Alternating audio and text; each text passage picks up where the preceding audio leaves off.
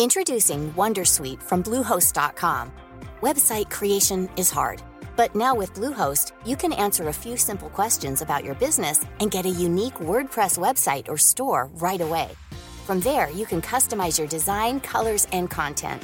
And Bluehost automatically helps you get found in search engines like Google and Bing. From step-by-step guidance to suggested plugins, Bluehost makes WordPress wonderful for everyone. Go to bluehost.com/wondersuite. Hey, I'm Ryan Reynolds. Recently, I asked Mint Mobile's legal team if big wireless companies are allowed to raise prices due to inflation. They said yes. And then when I asked if raising prices technically violates those onerous two-year contracts, they said, "What the f*** are you talking about? You insane Hollywood ass."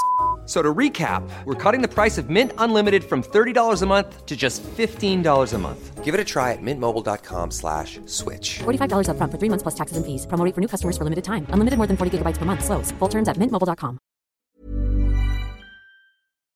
I think it's just been in the last probably five to seven years. You know, I think professionally it happened sooner um, because in that environment, things are a little bit easier. It's easier to define success versus failure in a professional world, right? Without any sort of other validation, you can kind of get results and see if you're getting results.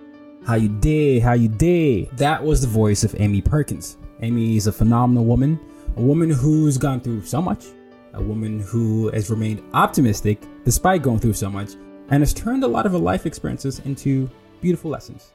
We dissect her story. We dive into what has become a passion for her as she strives to create platforms and opportunities for other women to see themselves and to fully express themselves in a world that sometimes creates limited options. And we dive into her ideas of what it takes to be successful in today's world. Today's world that is constantly trying to tell you not to be yourself. I hope you enjoy the episode and I hope you sign up for her conference, which is going to be in the show notes. Enjoy the episode. Welcome, everyone, to another episode of As Told by Nomads. And today's guest is Amy Perkins. Now, Amy is a chief strategy officer in the financial services industry and has spent 25 years discovering and aligning herself with her purpose.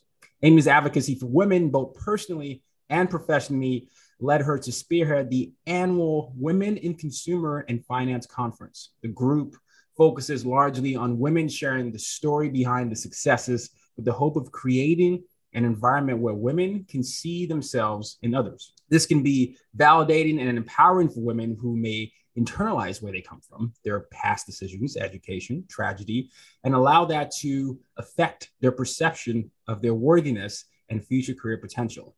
Having grown up in rural America and experiencing her own set of tragedy, Amy has been on the quest to understand her own meaning of self love, worthiness. Through her story and the facilitation of other people, Amy hopes to encourage people to live wide open with authenticity, yeah. with authenticity, bravery, and unapologetically on their own terms. Welcome to the show. Thank you so much for having me. I'm looking forward to the conversation today. Me too. I mean, I, I want to start off right there with those uh, last three words there: the authenticity, bravery, and unapologetically. So I'll, I'll phrase the question this way: Why do you feel like women haven't been able to you know find environments where they can do this so where they can live wide open with authenticity bravery and unapologetically on their own terms. Yeah i think it's such a good question. I've spent a lot of time reflecting on that and there's probably 10 different answers i could give you on 10 different days. But you know i think the main thing for me so if i take it on the professional side first you know, I just found that when I first came out, I was sort of naively confident, if that makes sense. You know, I came out and I was just like, oh, I didn't ever think about the fact that I was a woman and someone else was a man. I just started my career and I was very assertive and had lots of opinions and wanted my voice to be heard. And I wanted to make sure that my voice was heard. And I got a lot of mixed feedback early in my career, you know. And at one point, I had an executive and he said, You know, I just think you're just maybe a little too aggressive. And my personality isn't aggressive. I can tell you that. I am very assertive, but aggressive isn't something I identify with. But I, the way he interpreted me, I think was very much um, also influenced by, you know, I don't think many men get that sort of feedback, you know, that says, Hey, I think you're too aggressive, you know, oftentimes that's viewed as, ah, oh, you're a strong leader, you stand up for what you want. So I think there's some unconscious bias that we all have. We know this, right? And I do think in my particular line of work, being in consumer finance and banking, uh, you know, I think women, at least in my experience, the more direct and assertive I became, uh, the more pushback I seemed to get as I was moving, you know, through my career. Ah, well, because of that, I swung the pendulum, you know, the other direction. And it took me a few years professionally to recover from that because actually, those things that he sort of coached out of me were the things that differentiated me um, and got me to that point. So, you know, I think there's that's one example, but I think things like that happen that then cause us to mask maybe our real personality or the real way we would address something to sort of fit the mold of what um, whatever particular version of corporate America or other um, lines of work, you know, require for you to be successful.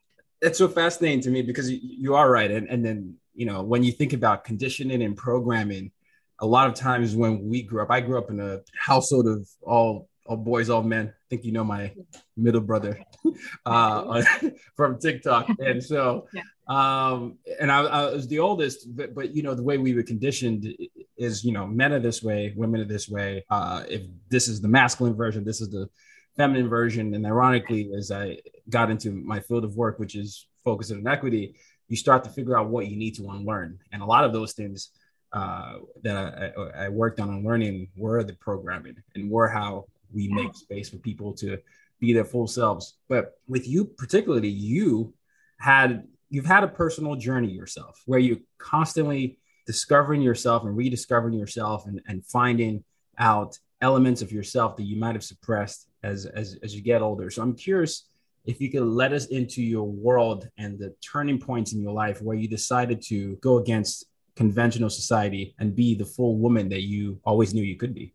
Yeah. Uh, you know, I think it's just been in the last probably five to seven years. You know, I think professionally it happens sooner um, because in that environment, things are a little bit easier. It's easier to define success versus failure in a professional world, right? Without any sort of other validation. You can kind of get results and see if you're getting results interesting en- enough on the personal side and the way it sort of infor- informed my career as well as the way it's informed my personal growth to get me to this point of like you said unlearning and and starting to recognize who i really am at my core and bringing that forward is because i didn't come from a wealthy family um, live, you mentioned in my bio i came from a very rural background.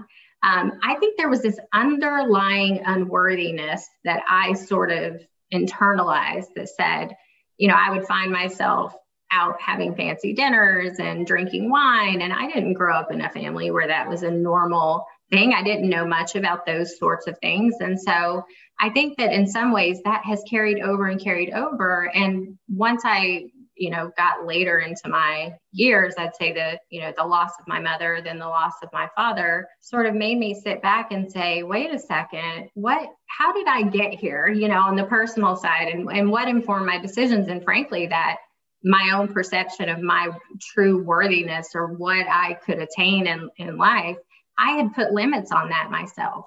And I think recognizing when I lost my parents and evaluating my life, it wasn't a midlife thing. It wasn't a moment. It was sort of this evolution of wow i have a lot of things i need to really go inside and mm-hmm. figure out because of some of my behaviors after they passed you know things that i wasn't coping very well with and honestly the undigging and undigging and un, you know just continuing to discover those things within myself made me realize how disconnected i was from who i truly am and how i had sort of let the way the world had informed me of how i should show up um, so strongly influence how i did. And i decided no more. No mass yeah, yeah. I, I, I, love that you you got to that point of recognition because it's it's honestly it's not one that many of us do, and sometimes if we do recognize it, there might be an internal battle within us where we feel like, well, if we do this, we're going to lose access to the environment we're in, and we've convinced ourselves that the environment we're in is is what we need to be in, and the next question with this has to be with i'm sure inevitably you had to cut ties with some people you have to establish boundaries. You had to go to people that maybe you loved and then you had to figure out how to love them from afar. And the more you were asserting yourself you, know people probably reacted negatively to that. And, and and i'm curious to learn how you reacted to the inevitable disconnect that comes when you become more yourself yeah so that has been that's absolutely the toughest part right um, because everyone comes to know you as the version of you that that they've known and and a lot of times the version of me was very acceptable you know a people pleaser, you know, want to make people happy, certainly within my own limits. But the places where I felt most justified in asserting myself is where justice was needed. That was like where I gave myself permission to really lean into my own true skills and personality to be like, oh, I'm going to fight this. This is just wrong. You know, I can get mad about this. I have permission because this is just wrong. Um, but yeah, in the other ways it was different. But I'll tell you the thing that that allowed the thing I had to get to before I could even get to the authenticity piece was really learning that I determined if I was safe or not. Mm. That was huge because I think I was, my life was constantly ebbing and flowing with how other people were feeling or what they were, uh, how they treated me. And like I, I could just get with people where I was like, wait a second, where's the source of my anxiety in this situation or that situation? And every time it was, it was this fear. And it wasn't a fear of acting, it was this fear of an unconscious fear of who am I without this? If I if I act in the way that's authentic to me and I lose my career or I lose a, a, a person I'm dating, I, I think there was this underlying fear of will I have me? Do I have can I catch myself? Do am I a person how do I exist outside of this thing I've let define me, a relationship or a career or whatever it is?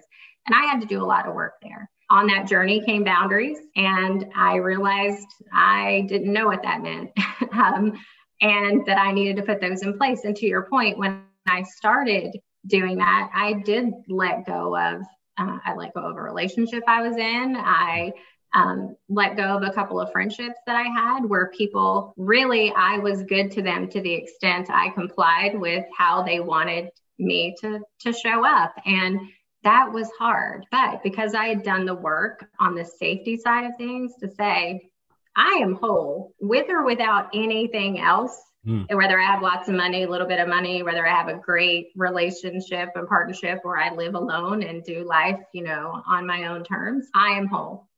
And I'm not going to enter into any other relationships that take away from that friendship, partnership, anything. So when people now even ask me like, oh, why aren't you just going out there and you know getting back into the dating world? And for me is until I meet someone else who is whole and together our wholeness adds to our collective whatever it is, success, happiness, then then I'm good. Um, so I think there's that you have to kind of come to that full circle moment. I think um, yeah. whatever that is for each individual. Well, well, there's that misconception, you know, from the, the, scene from Jerry Maguire, "You complete me." That that that you know, I think is yeah. made a lot of people feel like you need to be halves of yourself. But what I always subscribe to, and I, and I just heard you say it, is you need two wholes, right? You have to be a full version of, of a person, and if you see completion in someone else it's it's inevitably going to lead to a lot of things resentment being one of them or loss of self being another another part of that and so doing that work is not yeah. something that we get taught in school we get taught everything else in school but we don't get taught emotional intelligence we don't get taught financial literacy that's another podcast we don't get taught all these yeah. things that are necessary for yeah. social and personal development and it leads us to programming that we already have um, yeah mm-hmm. Hmm. It's just like self love is another good example. You know, I think that's something that, you know, coming back to the wholeness, the boundaries, the safety. I had this real journey of, you know, I was out here all the time, right? Touting how much I love myself and to, to not feel badly about putting your own needs first. But when it came right down to it, I I wouldn't have been in a position to not have boundaries and to also then have boundaries and not communicate them or communicate them and not enforce them if I truly did love myself. Hmm. Because when those decisions or those things, when people violate my boundaries, it made me realize that I was choosing them and their reaction to me not complying with their boundaries. I was ranking that higher than how it made me feel when they did violate my boundaries. And that was a huge, huge growth moment for me because I had heard so much about self love. But self love isn't, I get up and take care of myself and I make my bed every day. Certainly, those are things for for some people that you know help their life stay stable. Self love is really, well, I choose myself over everyone else when a situation is not good for me. Um, you know, or will I choose myself when I know that what I need to do, I need to do for myself. And so, a good example, light bulb moment for me was my sister was struggling with organizing her own closet. And I was like, I'm there. I'm on the scene. I'm coming. I'll help you get out of this rut. And she said, but wait, but but you're having your own little struggle with X, Y, and Z. And I realized my love for her made me want to get her out of the situation she was stuck in. But I didn't love myself enough to do that almost exact same thing or some version of that for myself. And I say I didn't love myself, but you know what I mean. I had just built this world where most of my satisfaction came from helping other people before kind of recognizing the ways I needed to help myself to show myself that I was there for me, to then know I was safe, to then have boundaries, and then to be able to enforce those. It all just kind of comes full circle. Would you say you're a fixer or you like to be a fixer? Yes. I, I identify with that too as well. I, but I was having this conversation with a friend of mine yesterday, and we were talking about the good and bad of that so I'm curious to hear where do you think you need to fix problems around you comes from? Well, I think I think the role I played in my family system. You know, I think we don't talk enough about how our siblings influence who we become just as much as our parents influence who we become and really the the combination of personalities um, you know, for me, my sister and brother, very outspoken people. They didn't mind ruffling my dad's feathers. My dad was a you know had a temper and so so did they and so did i. You know we all kind of inherited this and we'll talk about that later. Triggers hopefully we'll get to that. No that triggers is the next question i have. Oh yeah yeah yeah. So um i in my family system i wanted to mitigate everyone being triggered because it made me feel unsafe as a kid, the way I internalized, you know, my dad and my sister going at it, or the way I internalized, you know, my dad and my brother going at it, I was kind of like, hey, maybe the way I can get what I need is I'll go be the achiever. And that is a very, it's the least disruptive way I can get attention in an environment where my brother and sister, you know, demanded attention in a different way. Um, but also, as I got a little bit older with my family dynamic, is um, when my parent, when I was about 21, my parents got divorced. And my mother had a really tough time with that. And in some ways, I parented her from that moment until her eventual death, you know, and had to take on some responsibility for her in a lot of different ways, emotionally, financially. And I think that that that just further fueled this this it is my role to hold everybody together to fix everybody. And i think it's because people came to view me as that person because they knew they could rely on me and i was consistent and i'll be the first one to show up when you have a problem. Um, but i also think it, it makes me feel it's not just other people. It makes me feel needed or makes me feel valued. Um, and it's something I'm good at.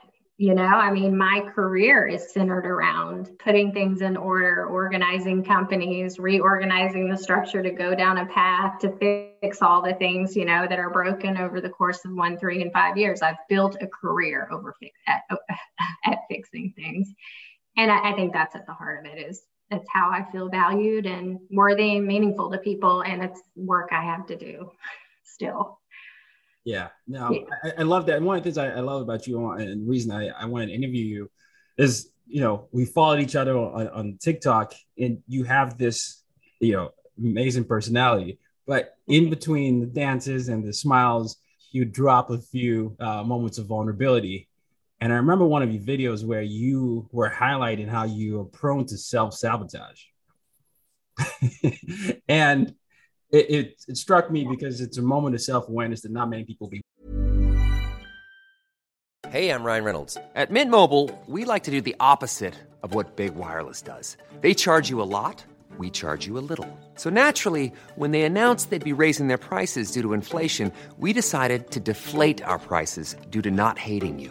That's right. We're cutting the price of Mint Unlimited from $30 a month to just $15 a month. Give it a try at mintmobile.com slash switch. $45 upfront for three months plus taxes and fees. Promote for new customers for limited time. Unlimited more than 40 gigabytes per month. Slows. Full terms at mintmobile.com.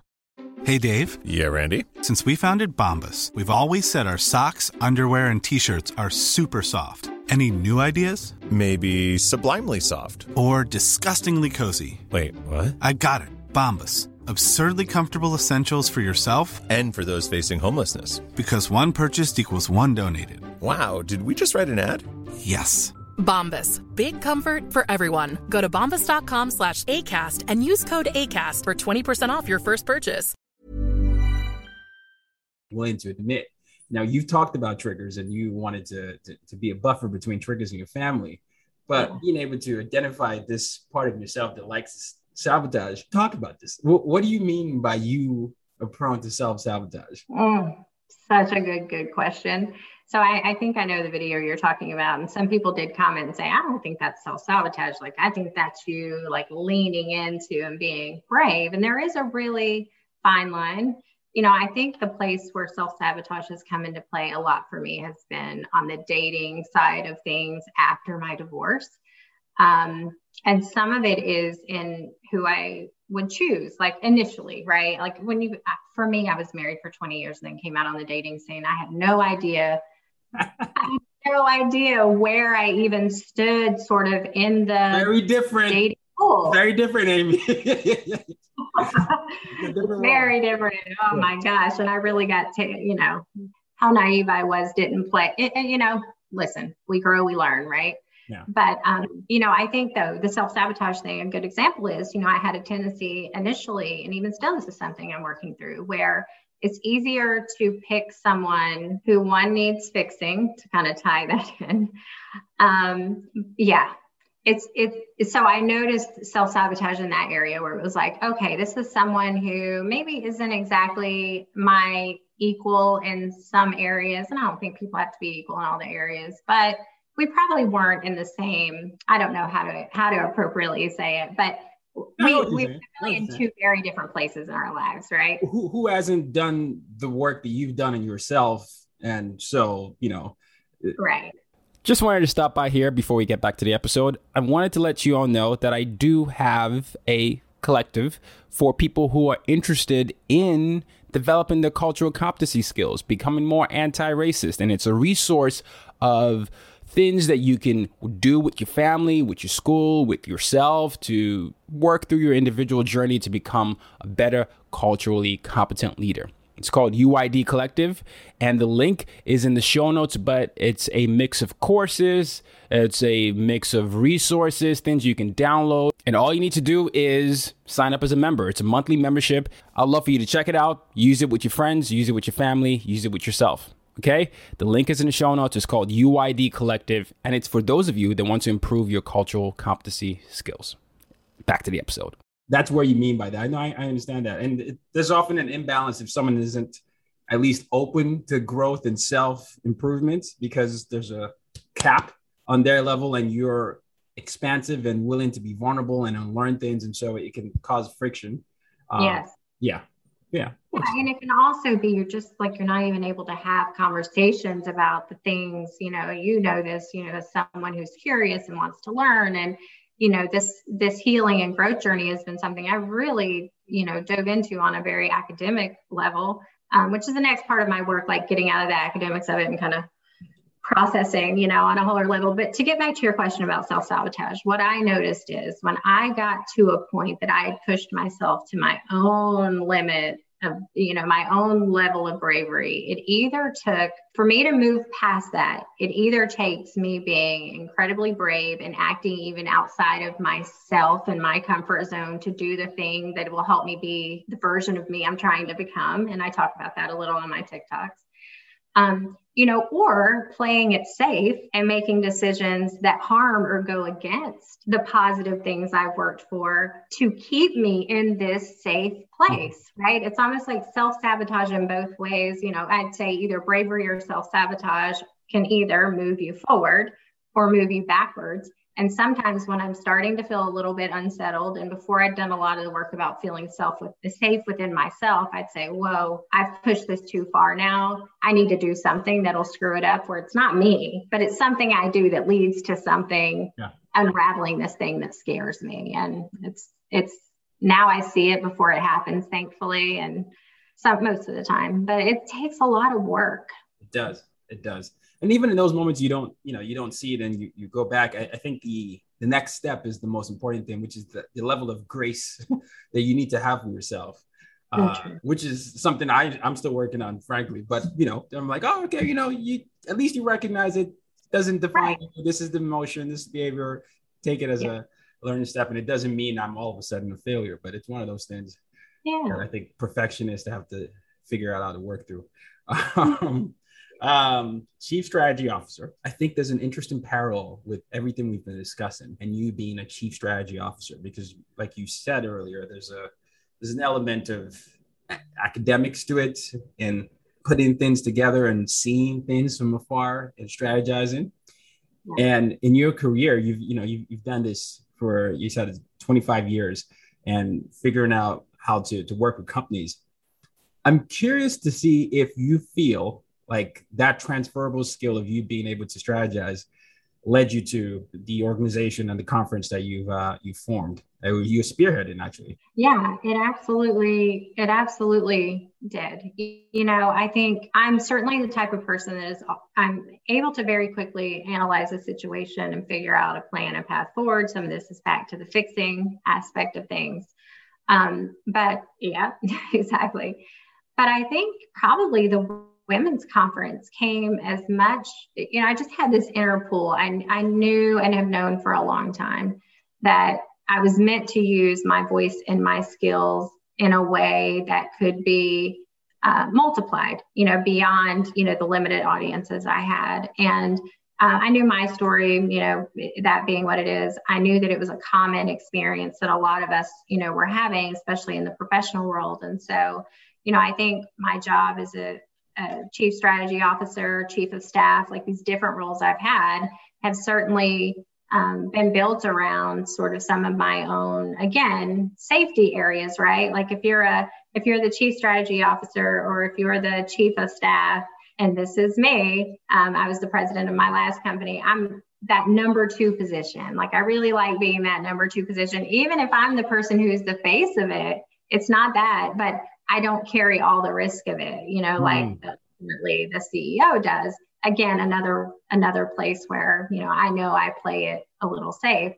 But, you know, I think that being strategic with the women's conference and thinking about how to bring women together in a way that could help us overcome the way we get in in our own way personally, like the way our all the systems and messages that we've been sent um, but also how women working with other women um, could improve so that collectively, if we come together, there's power in, there's validation and power in that and support in that. And we could operate in a more successful way if we played on the same team versus this old school mentality of there's only so many seats at the table. No, we will make more seats at the table.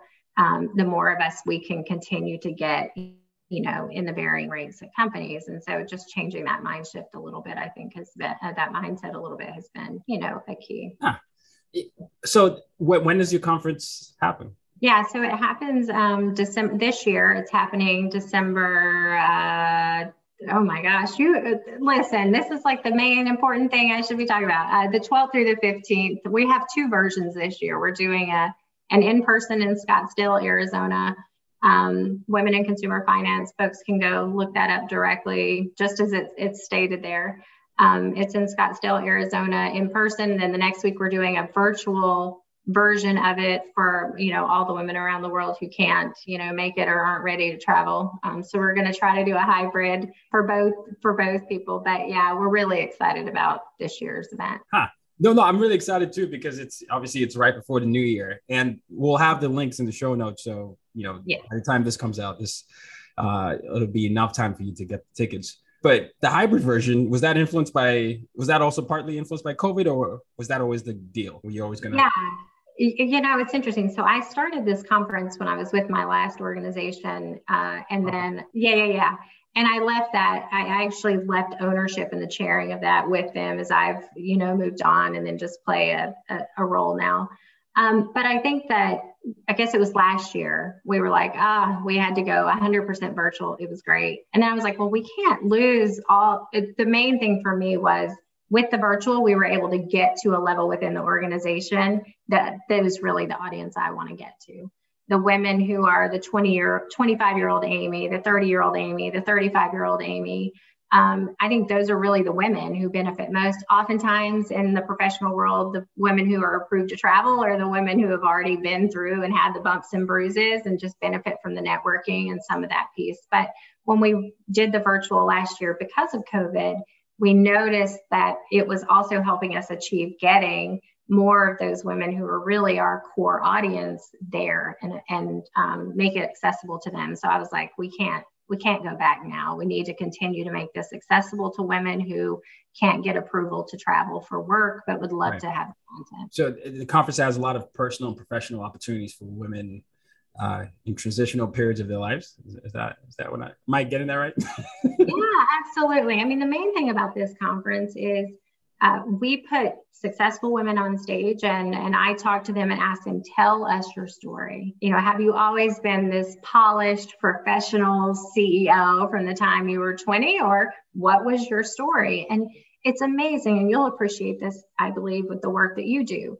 But the more stories you hear, one, the, the more you realize how common challenges are and experiences are. And it's so validating for someone who's 25, a woman who's 25 in the audience, who's just recently been fee- given feedback maybe that she's too aggressive she hears me on stage talking about how I've received similar feedback and how I've associated that with my worthiness. And that's first and foremost validating to say she got that feedback and she's out here still succeeding and making it happen. I can do this too. I can adjust it. So a lot of it really is about creating those moments where women can see themselves in other women like them yeah. right not just not just who you see that makes it to tv or who makes it you know mm-hmm. big on linkedin or whatever it is you can see real life women who are succeeding and it's just validating and empowering and i what i hope is that it is so empowering that women start to use their voice where they wouldn't have otherwise because you know that's what it's all about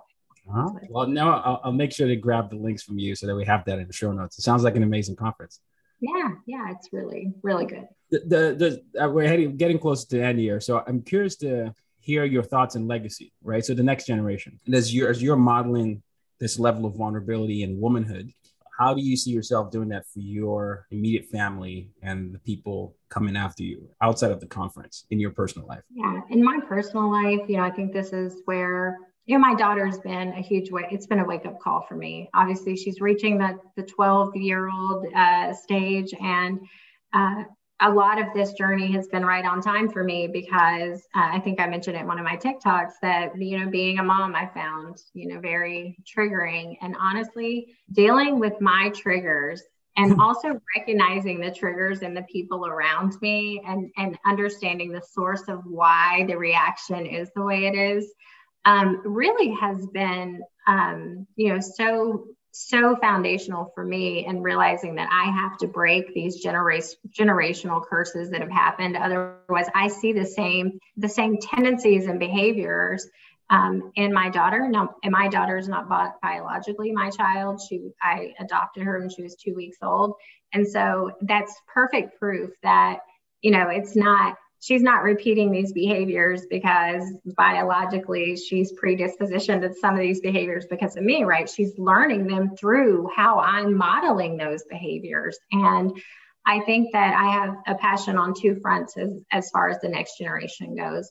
One is is you know mothers and daughters and family systems in general. I think the more we can get information out there about triggers and the source of those triggers and managing those, um, I think that changes how people start to operate and how they interact with one another because most of the things I see blow up in media or, you know, even arguments I see on social media, a lot of it is you can tell that someone just doesn't know how to deal with what's underneath the anger or the reaction they're having based on what someone said. and I would say that this, and so I have to work on that within my family system with my siblings, with, you know, my ex husband who remains my closest friend. Um, we are all working on that together. Um, and then, you know, I think the other part of this is, um, you know, for the young women like me who, you know, because where I came from, you know, when I was coming through high school, because of the fact that my parents didn't have money, like guidance counselors didn't even talk to me about college. I didn't know how to apply to college. I didn't, I'd never toured a college campus. My parents, neither of them graduated high school. So they were so happy to just get three kids through high school. They had done one better. Um, and I had to literally walk into a random college and say, Can you tell me how I go? Like, how do I enroll here? What is the process?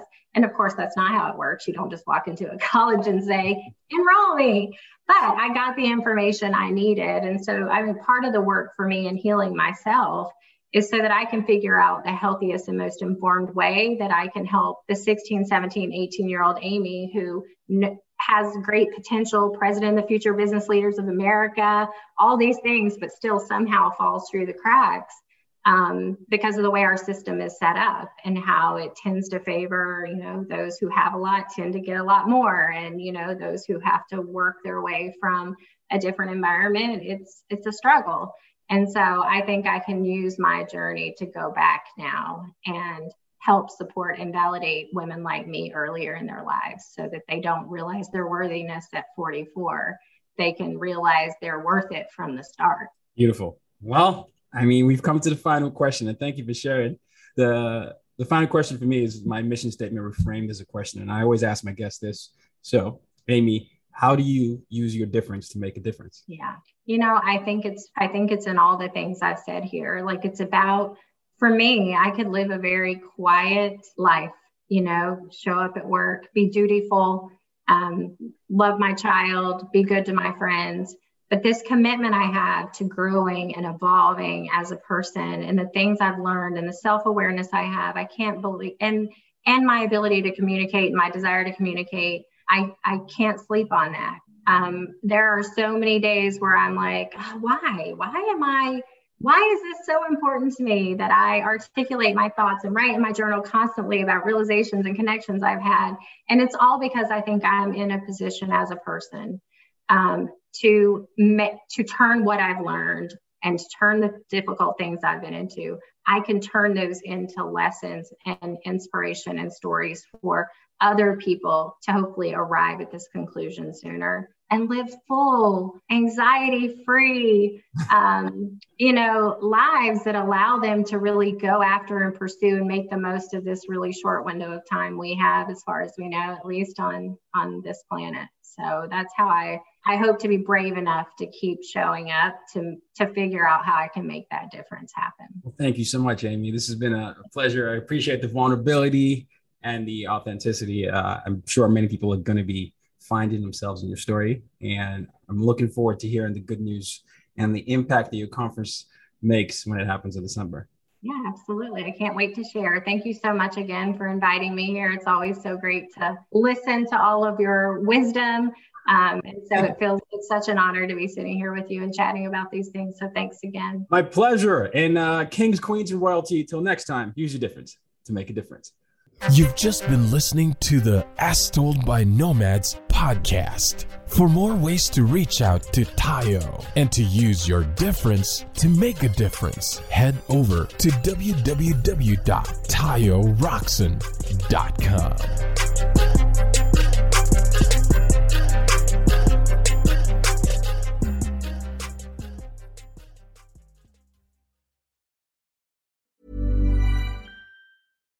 The number one selling product of its kind with over 20 years of research and innovation. Botox Cosmetic, out toxin A, is a prescription medicine used to temporarily make moderate to severe frown lines, crow's feet, and forehead lines look better in adults. Effects of Botox Cosmetic may spread hours to weeks after injection, causing serious symptoms. Alert your doctor right away as difficulty swallowing, speaking, breathing, eye problems, or muscle weakness may be a sign of a life threatening condition. Patients with these conditions before injection are at highest risk. Don't receive Botox Cosmetic if you have a skin infection. Side effects may include allergic reactions, injection site pain, headache, eyebrow and eyelid drooping, and eyelid swelling. Allergic reactions can include rash, welts, asthma symptoms, and dizziness. Tell your doctor about medical history, muscle or nerve conditions including ALS or Lou Gehrig's disease, myasthenia gravis, or Lambert Eaton syndrome and medications, including botulinum toxins, as these may increase the risk of serious side effects. For full safety information, visit BotoxCosmetic.com or call 877 351 0300. See for yourself at BotoxCosmetic.com.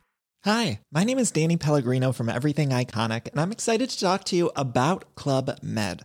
Club Med operates beach and mountain resorts and is the best all inclusive getaway for families. They have Club Med Punta Cana, their flagship family resort, and many other options in Mexico, the Caribbean, and around the world.